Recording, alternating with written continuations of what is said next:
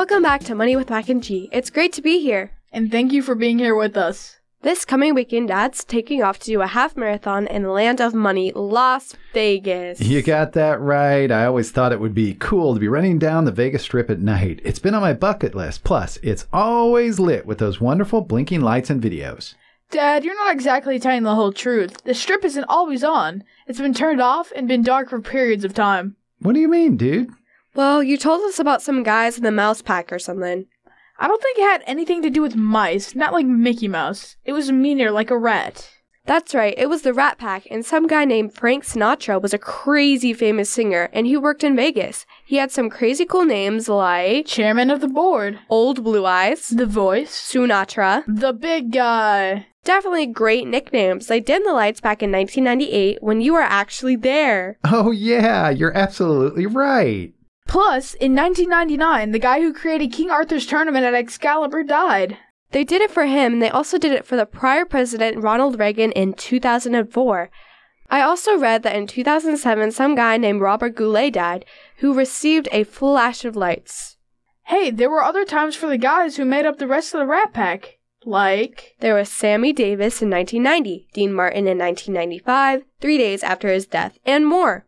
Funny side note is that it's the brightest city you can see from space. That's crazy, huh? Here's a good one. Know what the darkest city is? It's Pyongyang in North Korea. Wow, that's saying something. I bet their electric bill in Las Vegas is pretty heavy. Yep, it's estimated at $10 million per year. So Dad will be running at night through the neon daylight.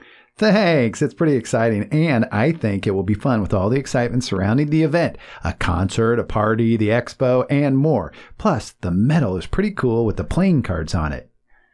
You know, you always say you're exhausted when being out there, since everything is so big. It always gives you over, what, 8,000 steps a day? You have to save your energy, sir. Yeah, and supposedly the Vegas Strip is 16,000 steps, so your half marathon should be easy. Up and back should be over 30,000 steps, so I'm not sure you'll even do the whole thing. You got this, Dad. Hey, thanks. I totally appreciate it. I think it will be fun for sure. Plus, I'll be hanging with my friend.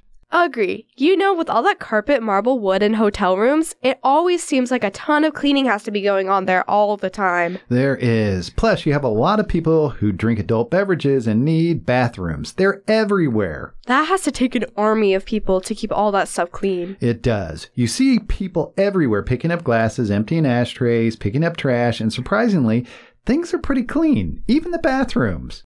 I guess they want you to stay and keep gambling, so keeping things clean helps a lot. Do you remember the story you told us a couple years ago that makes me think of bathrooms? Mac, do you remember? I do. Dad talked about the stand up urinal in Amsterdam at the Schiphol airport. I remember that. That was when I went to the bathroom and saw a fly sitting in the urinal near the urinal cake. I took aim and did my business. Yeah, but it wasn't a real one, was it? Nope, it wasn't. It was drawn into the porcelain with something sharp. They call that etching, and they added a touch of color. I thought that was so strange and interesting how it changed my focus completely. Didn't you do a little research after that? And you found out some interesting stuff, right? I did, but it's a little messy and a tad disgusting. Do you guys think you can handle it? Oh, oh yeah, we can. Okay, well, you know, when you were growing up, Grant, and we had to train you not to make a mess around the toilet, do you remember what we did? Cheerios! Yep, it was Cheerios. You put one or two in the toilet and had me try and hit it. Great practice. And, buddy, you needed it. Haha, not such a good shot, huh, G? Hey, not funny. It's not like you were born with perfect aim when I was little. Hate to say this, but men's bathrooms have a lot of spillage from adults missing the urinal. Ew, gross. I told you, not born with perfect aim, and if you're in a rush, not focused. Okay, so why are you even telling us about this? Are you gonna turn this into something about money? You know, everything can be turned into money. So get this that little fly reduced the spillage by 80%. Since all of us guys like to focus and shoot things, there's a lot less mess. Okay, that's beyond amazing. I would think that the janitors would be super happy about that. Those flies should be everywhere. Can't help it, but I feel like there's a joke in there about flies and zippers. But I'm not touching it. It's probably a really good idea. So, what do you think if janitors clean up less mess? Takes less time and therefore less money. Money! You guys got that right. It actually reduces your janitorial budget by about 8% due to cutting spillage by 80%. That's nuts. Didn't you say Fort Lauderdale Hollywood Airport spends around $12 million yearly on janitorial expenses? If they save 8% on total, it's around One million bucks. But let's say only 10% of that total is on bathrooms. That's still $100,000. just for a fly? Seriously? That's some costly pee. Our ticket should be cheaper because we make less of a mess. That is funny. Good one, Mac. But you know what's even more shocking about this whole thing? In 2017, a professor from Chicago Booth won a Nobel Prize for a theory related to peeing on these flies. A Nobel Prize? Seriously? There's no way. I don't believe it. How could that even be possible? Well, he used this information as part of his study on behavioral economics.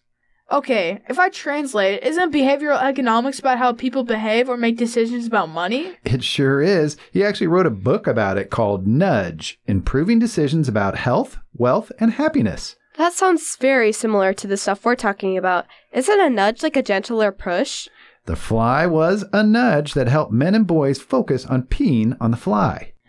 Would another example be putting out fruit on the counter instead of Doritos or Pringles? Hey, that's an excellent example. That is a nudge, too. It's the idea of not telling someone, no, you can't do this or you can't do that.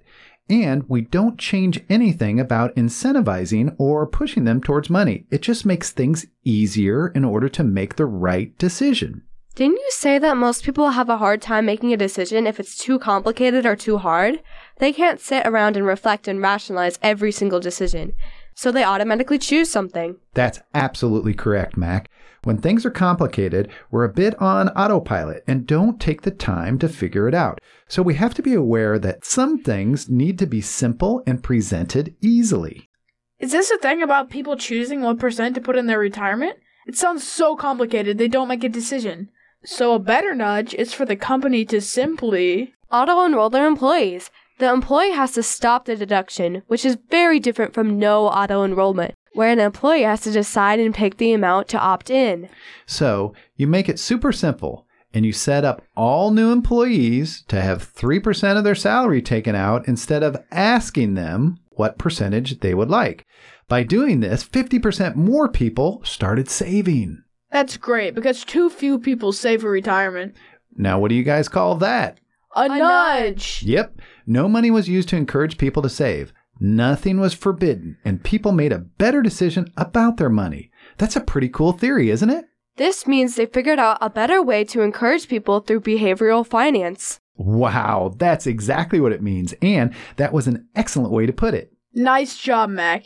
Dad, you mentioned when things are complicated, people don't make great decisions. Are there any other reasons? There are. Many people don't connect things in their mind when the benefit or punishment isn't immediate. Is that the kind of thing like giving Oreo a treat for good behavior? It actually is. He'll never do what you want if you get him to sit and roll over, and then in 20 minutes, you give him a treat. There's no connection between those two things in his mind. In 20 minutes, he just thinks you're being nice. Are you saying that people are the same way? They sure are. Sometimes adults just drink too much alcohol, but they will get a headache the next day. They know too many drinks leads to bad things, but it's not immediate and is the next day. Is this similar to when you say don't eat all that chocolate or your teeth will fall out? Exactly. The connection between eating a chocolate bar today and teeth problems in six months isn't enough right now for you to change. It's the same with money. So, when you save today but don't realize the benefit of a better retirement later, the connection is delayed? That's exactly what it is. Getting the nudges along the way with help from others, thinking about the wonderful benefits of saving money, and internalizing that wonderful feeling really helps. So it's all about behaving better and receiving the benefits? It is. And one super cool online platform that helps you make a commitment and stick with it is called Stick with a K, which is S T I C K K dot com. It wants to change your behavior and uses money to do it. Is this the one where you can make a contract with yourself and you bet on yourself to reach your goal? It is, Grant. But the cool part is that you're encouraged to choose a charity that may support something you really don't like if you lose. Some people don't like Trump and others don't like Biden. So if you could bet money on yourself to reach your goal, and if you lose, the money goes to the campaign of the one that you don't like. That's how it would work. Yep. And there are referees who keep track of you. You have to post your success in a journal. Your family and friends can help to confirm if you're reaching your goal or not.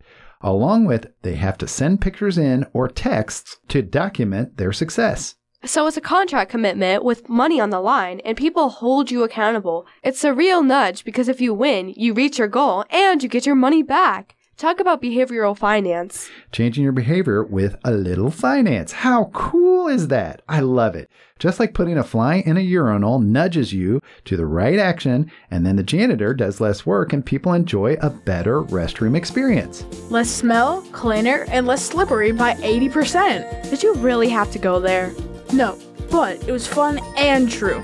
Thanks, G. I think it's time to say goodbye. Thanks for being here, and we'll see you next time for some more Money with Mac and G. Bye.